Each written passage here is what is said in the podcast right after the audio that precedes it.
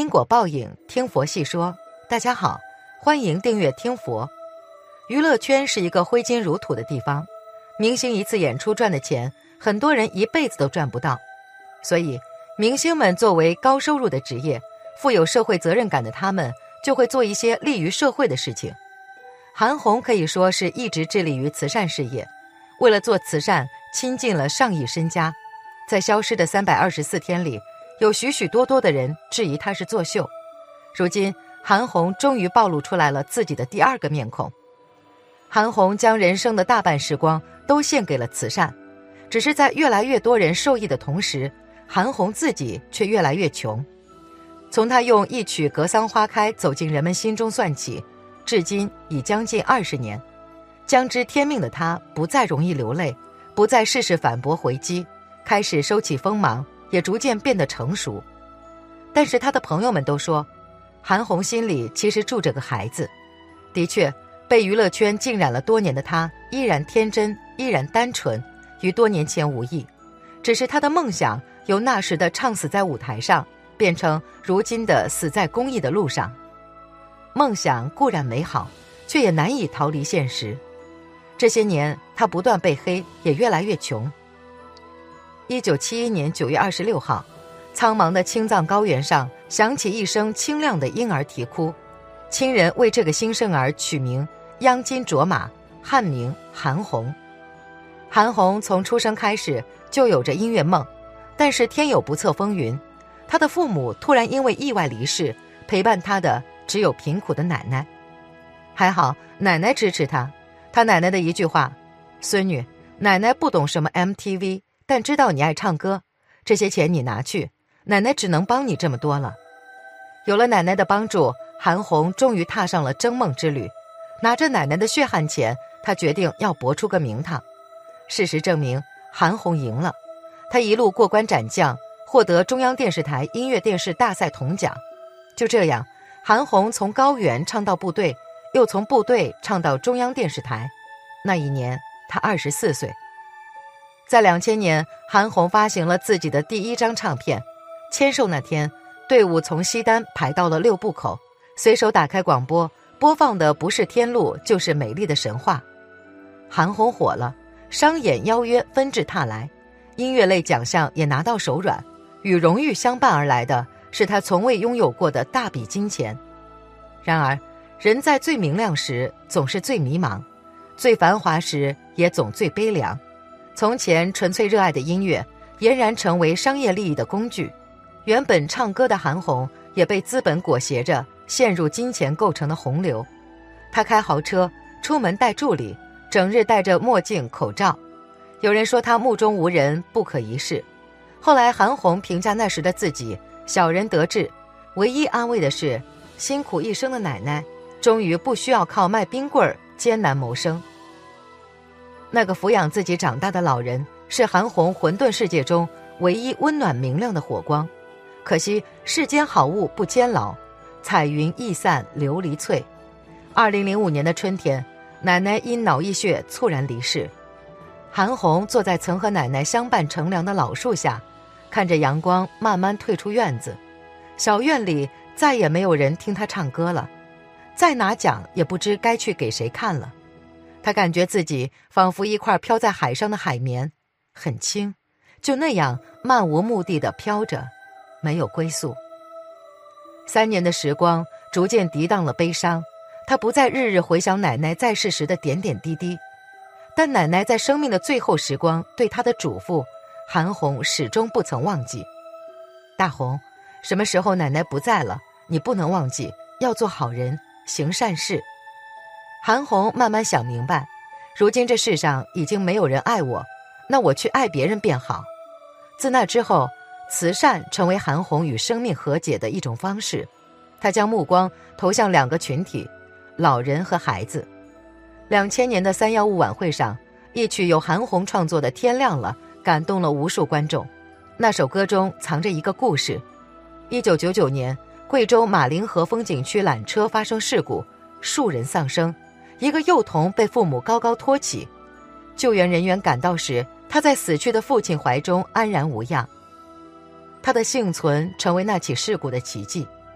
听到故事的韩红为奇迹做出这首《天亮了》，一曲终了，歌里的男孩成了韩红的儿子，他是韩红生命中收养的第一个孤儿，取名韩厚厚。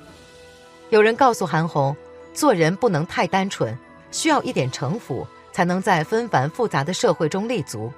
他只说：“我韩红不要什么城府，我也不管谁说什么话，我这辈子只问自己帮过几个人，做过几件事。”一路跌跌撞撞，韩红从未改变，也从不畏惧。从二零一一年起，韩红便发起百人援助系列公益活动。人们说他号召明星出资捐助，道德绑架，忘记他在白血病患儿会诊中毫不犹豫地说：“需要的二十万经费我来出。”韩红深知网络中的恶意，但既然走出这一步，他便不会再退缩。我知道会有人骂我，但我老韩不怕。我要的就是关注度，才能带动更多的社会资源投入到慈善里面来。我个性就这样，你们爱骂什么骂去，我把评论关了。我也不看了，我把事儿做到了就行了。筹钱是韩红每年必做的功课。日后与朋友聊起，他说：“那时候的我绝对是卑躬屈膝、低三下四的。有时别人当面答应给予资助，但转头对方就晚起消失。眼看项目开展，资金却无法到位，他只能厚着脸皮再去求人。为了慈善，一向高傲的韩红愿意折腰。”如果资助不够，他就掏出家底把钱往里砸。他不买房，不置业，不消费奢侈品，因为内心足够富有。他不在意物质享受，其实他也无力再负担物质上的更多压力。也曾有人劝他让慈善的脚步停一停，去参加一些商演综艺，为自己做积累。韩红婉言拒绝：“我能维持每天的一粥一饭就够了，即便赚来钱，我也会投入到慈善中。”而他的所谓的一粥一饭，有时就是馒头蘸着辣酱，再配上一碗清粥。这些年，韩红在公益事业上已经投入了上亿资金，其中很大部分都是她这些年来的积蓄。从青海回来的第二年，韩红终于走上了一个综艺舞台。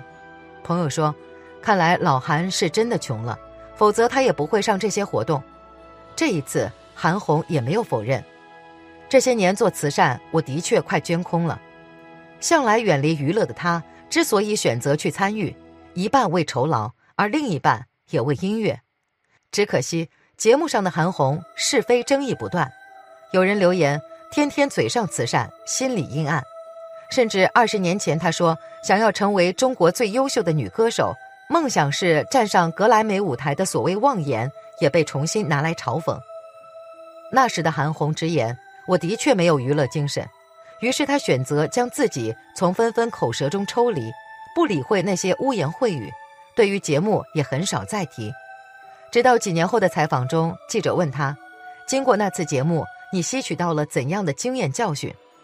韩红笑笑说：“教训是用伤痛换来的，这次谈不上教训，但我得出一个经验：真人秀上太真的人都输了。现在我已经不在意那么多。”我只坚持我该做的事就够了，用最清澈的歌声歌唱这个世界，用最纯粹的心灵去帮助众生的他，的确不该再承担那样多的骂名。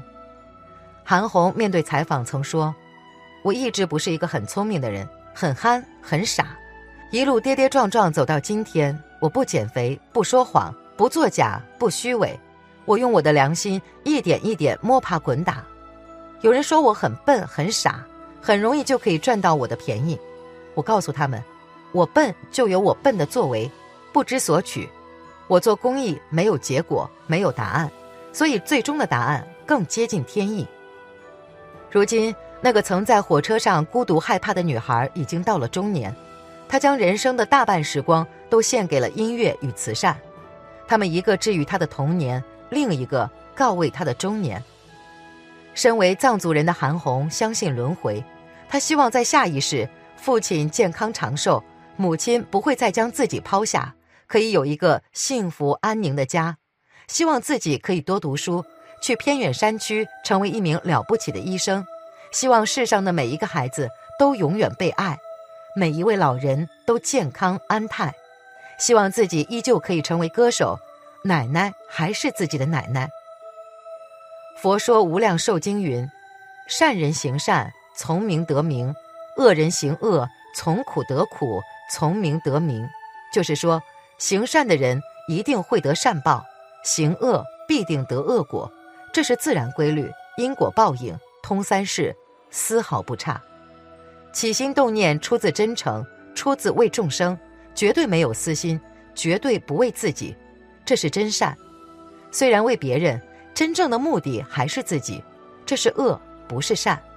你做许多好事，最后的目的是为自己，总不出名闻利养，根源总不离自利自私。本期节目到这里就结束了，想看更多精彩内容，记得订阅点赞，我们下期不见不散。